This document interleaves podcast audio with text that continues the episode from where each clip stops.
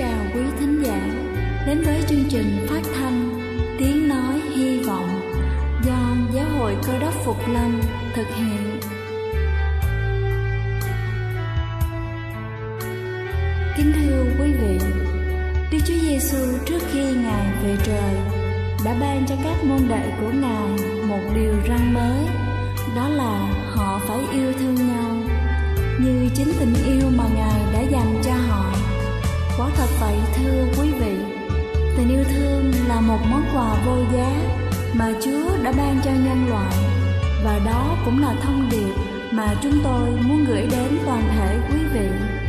Nếu quý vị muốn tìm hiểu thêm về chương trình, về niềm tin hoặc muốn nghiên cứu về lời Chúa, xin quý vị gửi thư về chương trình phát thanh Tiếng Nói Hy Vọng, địa chỉ 224 Văn Đăng Lưu, phường 3, quận Phú Nhuận, thành phố Hồ Chí Minh hoặc gửi email cho chúng tôi theo địa chỉ tiếng nói hy vọng amogmail.com. Ngoài ra, quý vị cũng có thể liên lạc với bất kỳ hội thánh cơ đốc Phục Lâm tại địa phương gần nhất. Xin chân thành cảm ơn và kính mời quý vị lắng nghe chương trình hôm nay.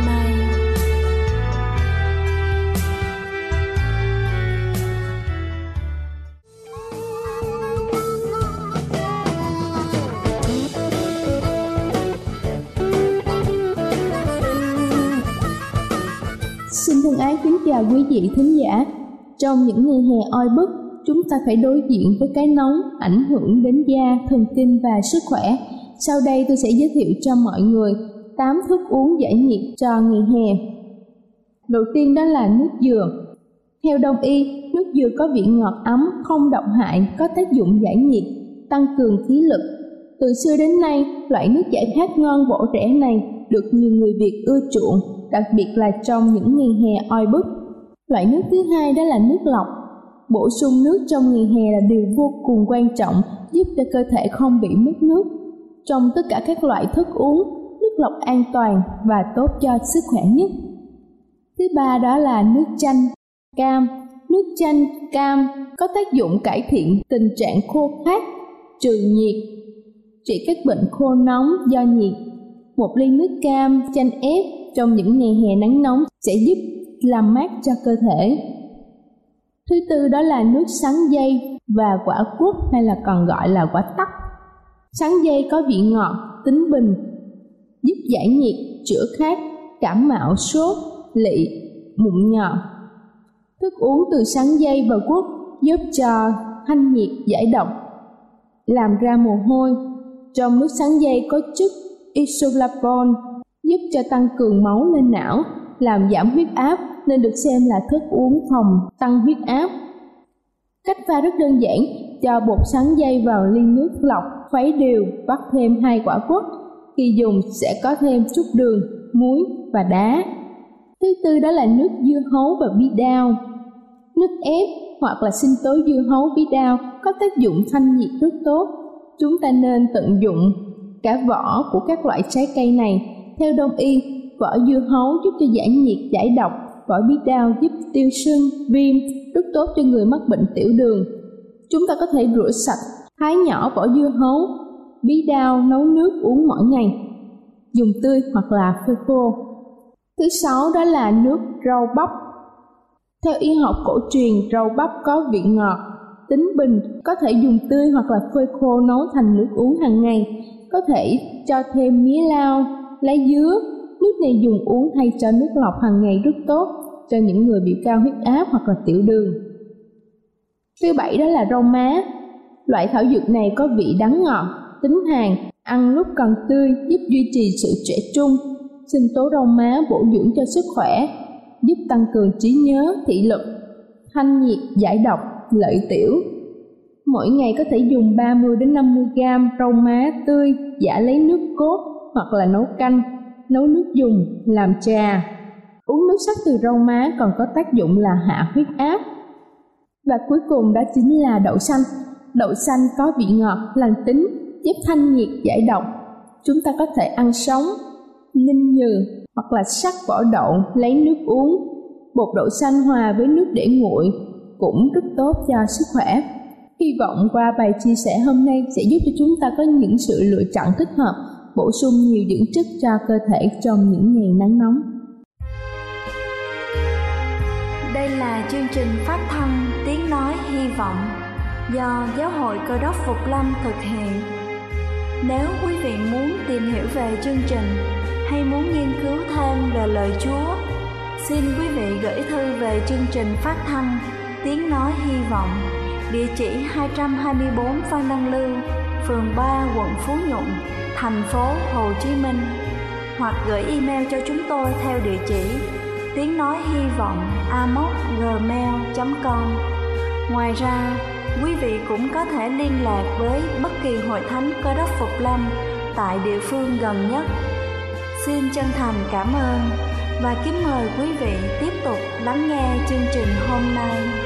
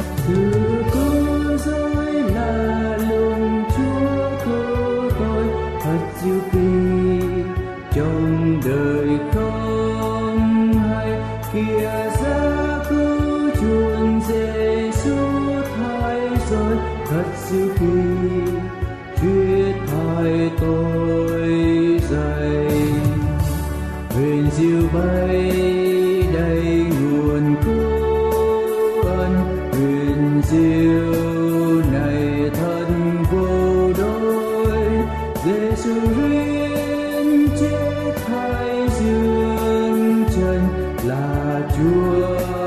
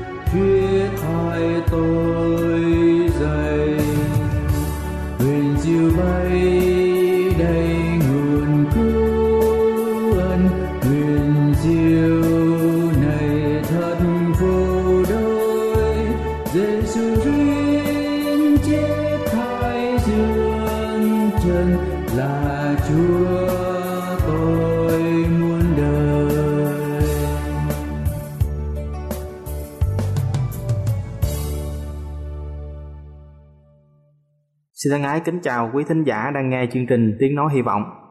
Một hôm có một cái người mù đi thăm người bạn của mình và sau khi tới nhà và trò chuyện, thì bởi vì lâu ngày họ chưa có gặp nhau cho nên là họ đã nói chuyện rất nhiều và ăn uống chung. Thì lúc mà hai người đã nhận ra rằng là là mình nói chuyện rất nhiều, bây giờ trời đã tối, thì cái người mù này mới muốn trở về nhà của mình. Cái người bạn thì muốn giữ lại, thế nhưng mà cái người mù này vẫn à, vẫn muốn được về nhà của mình thì à, sau khi một hồi khuyên nhủ không được cái người bạn của mình mới quyết định rằng là à, sẽ thắp cho cái người bạn mù của mình một cái đèn cho anh cầm đi về. Thì cái người à, mù mới nói rằng là anh làm cái gì kỳ kỳ cục vậy? Tôi mù ban ngày cũng như ban đêm cần gì cầm đèn? Lúc bây giờ cái người bạn này mới nói à, với cái anh bạn mù của mình rằng là tôi sợ sau khi anh đi ra đường à, lỡ người ta không thấy đụng vào anh khi anh cầm đèn cốt là để cho à, người khác thấy được anh và không va vào anh. Và lúc này anh mù mới ra về. Trên tay thì cầm cái đèn đã được thắp sáng và yên trí rằng mọi việc sẽ an toàn. Sau khi đi được một đoạn thì có ai đó đi ngược chiều và đụng vào người của anh rất mạnh hất anh té nhào. Lúc bây giờ cái người mù này mới giận quá. Anh mới không tiếc lời mắng nhiếc cái người đụng mình rồi nói rằng bộ mù hay sao mà không thấy người ta cầm đèn mà còn đụng vào? Người kia cũng té lồm cồm ngồi dậy. À, mới à, xin lỗi giả lả cho qua. Nhưng mà tới khi anh mù viện lẽ là mình cầm đèn mà người kia còn đụng thì người này mới trả lời rằng anh mù chứ tôi có mù đâu. Bằng cớ là đèn của anh đã tắt từ lâu rồi mà anh có hay đâu. Nghe như vậy anh mù mới hổ thẹn vì mình đã mù mà còn dám trách người khác mù kính thưa ông bà, anh chị em. Ở trong kinh thánh sách Matthew đoạn 7 câu 1 và câu số 3 Matthew đoạn 7 câu 1 và câu số 3 viết rằng, các ngươi đừng đoán xét ai để mình khỏi bị đoán xét. Sao ngươi dòm thấy cái rác trong mắt anh em ngươi mà chẳng thấy cây đà trong mắt mình? Khi ngồi lại với nhau để nói chuyện, người ta thường hay khoe mọi điều tốt của mình, và sau đó là nói về điều xấu của người khác. Người hay nói xấu người khác thì hầu như không nói về cái xấu của mình vì lòng kiêu ngạo, họ muốn người khác thấy mình là trong sạch hơn mọi người khác. Và vì lòng không thương xót, họ nhiều chuyện đem mọi tật xấu của người khác ra bôi nhọ để làm trò cười. Kính thưa quý ông bà, anh chị em, vì sao đức chúa trời không muốn chúng ta đoán xét người khác? Lý do mà chúa không muốn chúng ta đoán xét người khác. Bởi vì nếu mà chúng ta phê phán, phỉ bán người khác, họ sẽ phê phán và phỉ bán lại chúng ta trong Jeremy đoạn 17 câu 19 nói rằng, lòng con người, chúng ta có bản tính xấu xa hơn mọi loài vật. Và một khi bị ai lên án, phê phán, họ sẽ tức giận, trả đũa. Dẫu biết tội lỗi của mình là đáng trách, còn người không biết mức độ nghiêm trọng của tội lỗi thì không những họ lên án, phỉ bán nguyền rủa lại người lên án họ, mà lắm người còn trả thù. Đó là cái duyên cớ đầu tiên mà khiến cho Chúa không muốn chúng ta đoán xét người khác. Matthew đoạn 7 câu 1 đến câu số 2 các ngươi đừng đoán xét ai để mình khỏi bị đoán xét.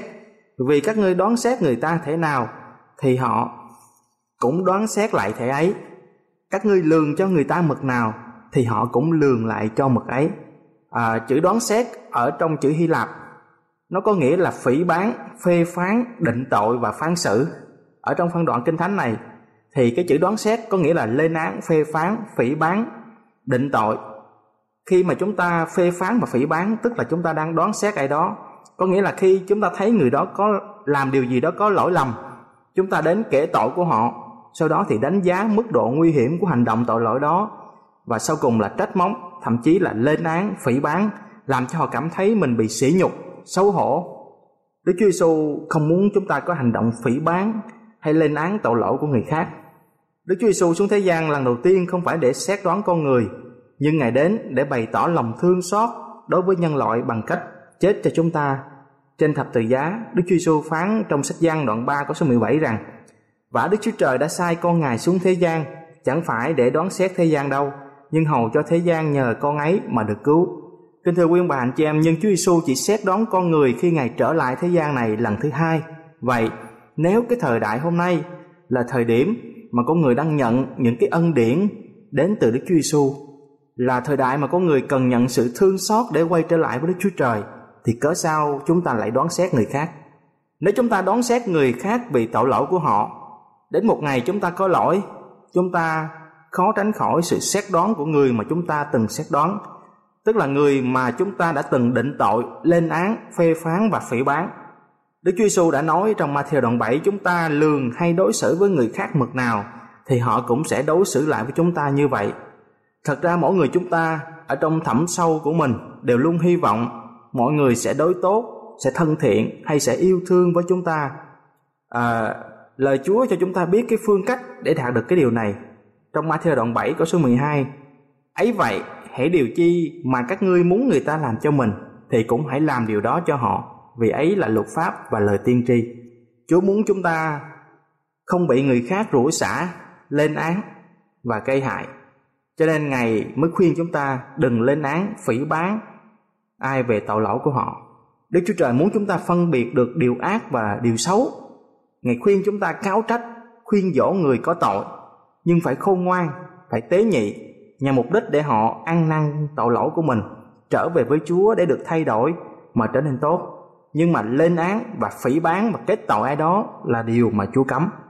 Nguyên nhân thứ hai khiến Chúa khuyên chúng ta không được Ờ, đoán xét người khác, đó là chúng ta cũng là người có tội.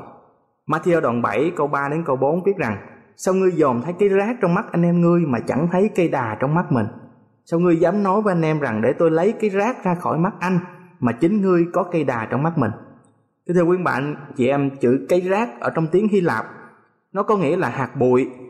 Ở trong câu này có nghĩa là cọng rác nhỏ như hạt bụi rơi vào mắt. Và chữ cây đà theo tiếng Hy Lạp có nghĩa là một khúc gỗ lớn làm cây sàn ngang ở trên mái nhà và người miền Trung à, gọi là cây đà. Chúa Giêsu đã dùng cái ngôn từ cường điệu để vạch trần tư tưởng và hành động của nhiều người ngày hôm nay, những người hay phê phán phỉ bán người khác. Chúa gọi những người này là thuộc hạng giả hình, tức là không thành thật trước mặt Chúa. Những người này có nhiều tội và tội của họ lớn hơn nhiều so với tội của những người khác. Chúa nói tội của họ lớn như cây đà, còn tội người khác chỉ nhỏ như cái rác hay là như hạt bụi. Thế nhưng mà họ giấu kín đi tội trọng của mình trong khi họ luôn để ý tội của người khác. Dù tội đó nhỏ nhặt và không ngừng lên án phỉ bán kết tội những người đó một cách không có lòng thương xót làm cho những người đó cảm thấy mình bị sỉ nhục.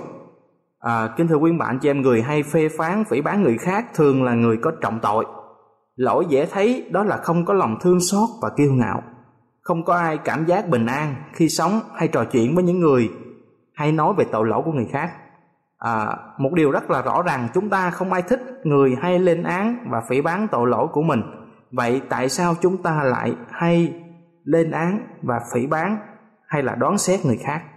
Khi chúng ta có khả năng phạm tội thì chúng ta không có đủ tư cách để mà đoán xét người có tội khác.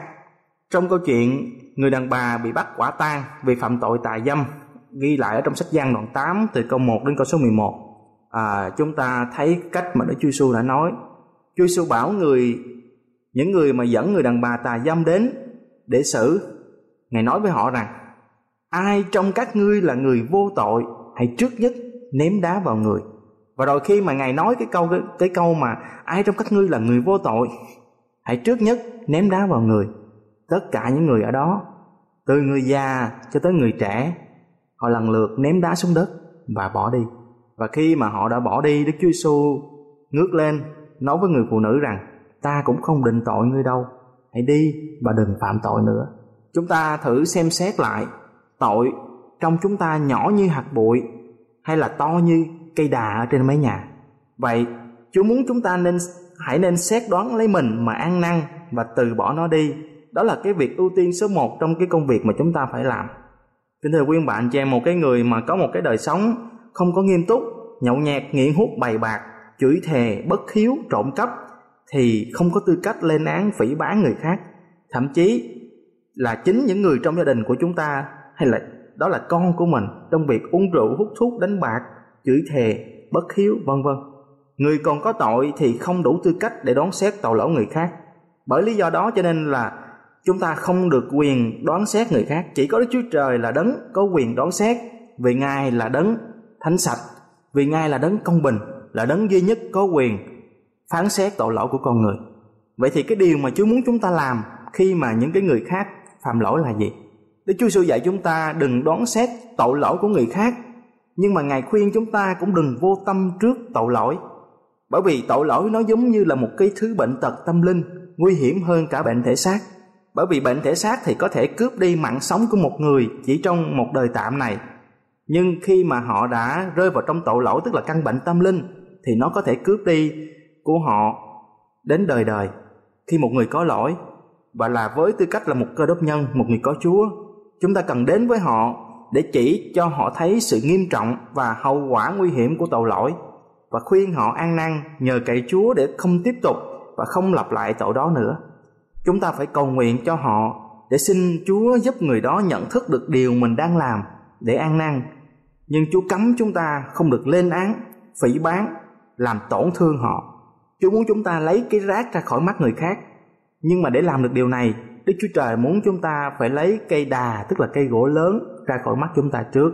Ngài muốn chúng ta phải hạ mình xuống để thấy và công nhận những tội lỗi của chính mình là nghiêm trọng. Mọi người đều chịu trách nhiệm về nếp sống của chính mình. Ngài muốn người có tội cần phải thấy hậu quả nghiêm trọng của việc mình đã làm và ăn năn xin Chúa tha thứ và nhờ cậy Chúa để lìa bỏ nó đi.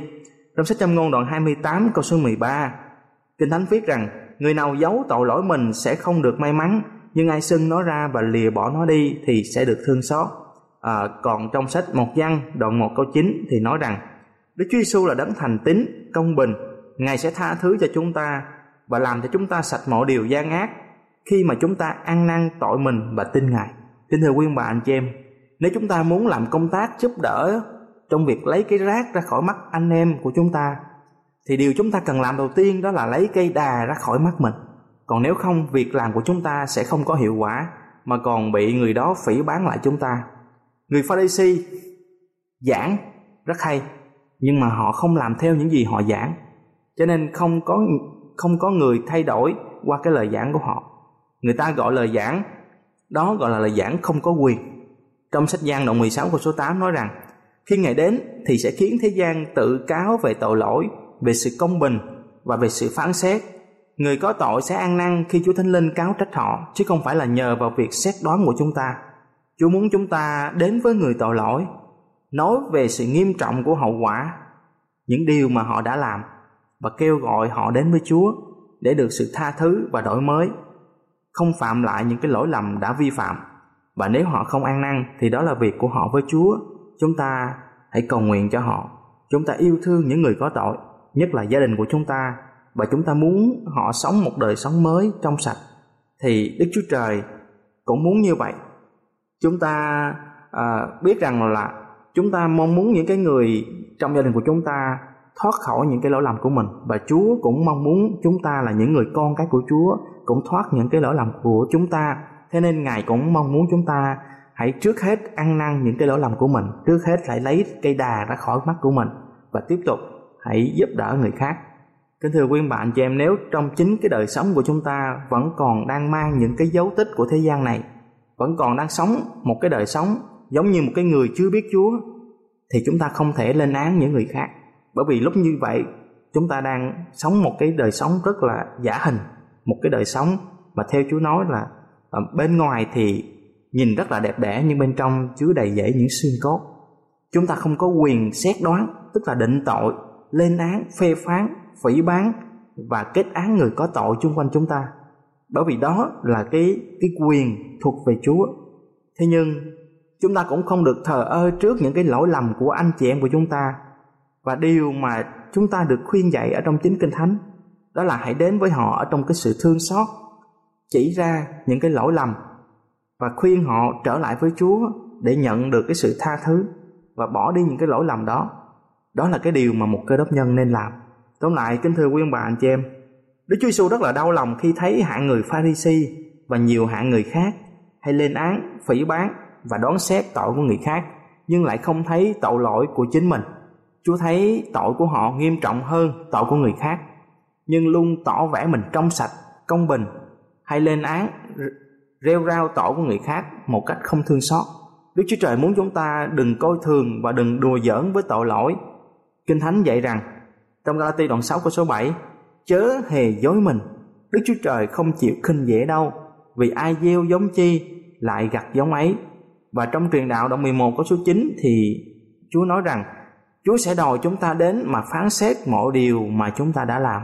Ngài muốn mọi người chúng ta phải thức tỉnh rằng chúng ta mỗi người đều mang những cái trọng tội.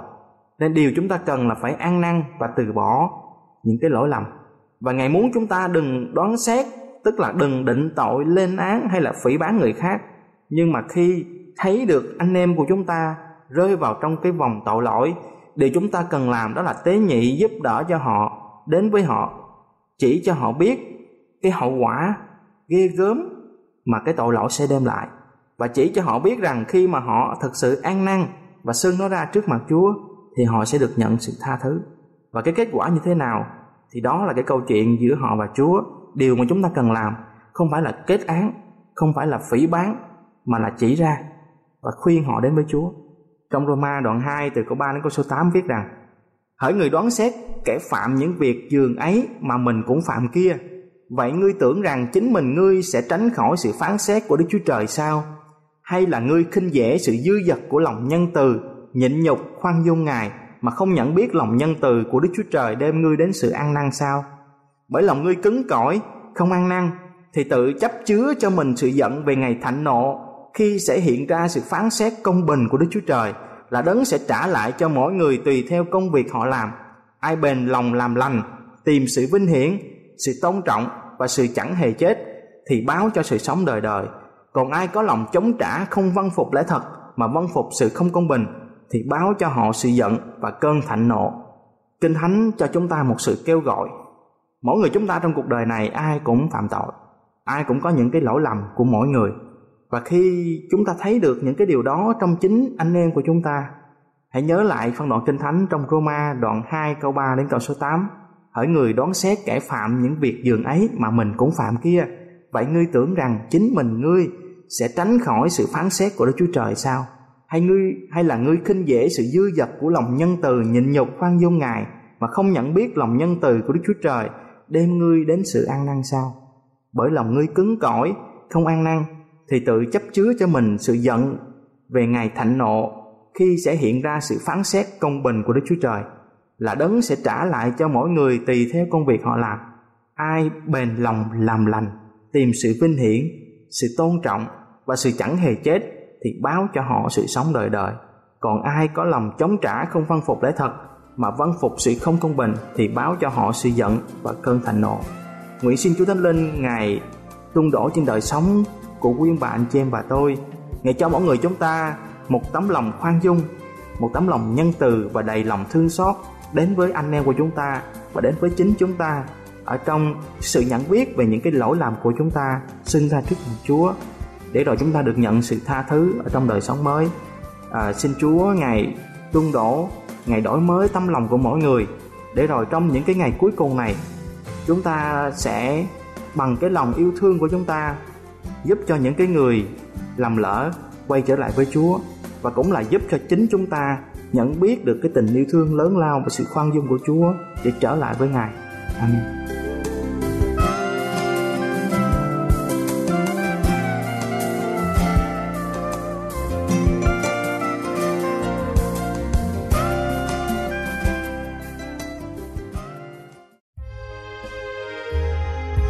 Đây là chương trình phát thanh Tiếng Nói Hy Vọng do Giáo hội Cơ đốc Phục Lâm thực hiện.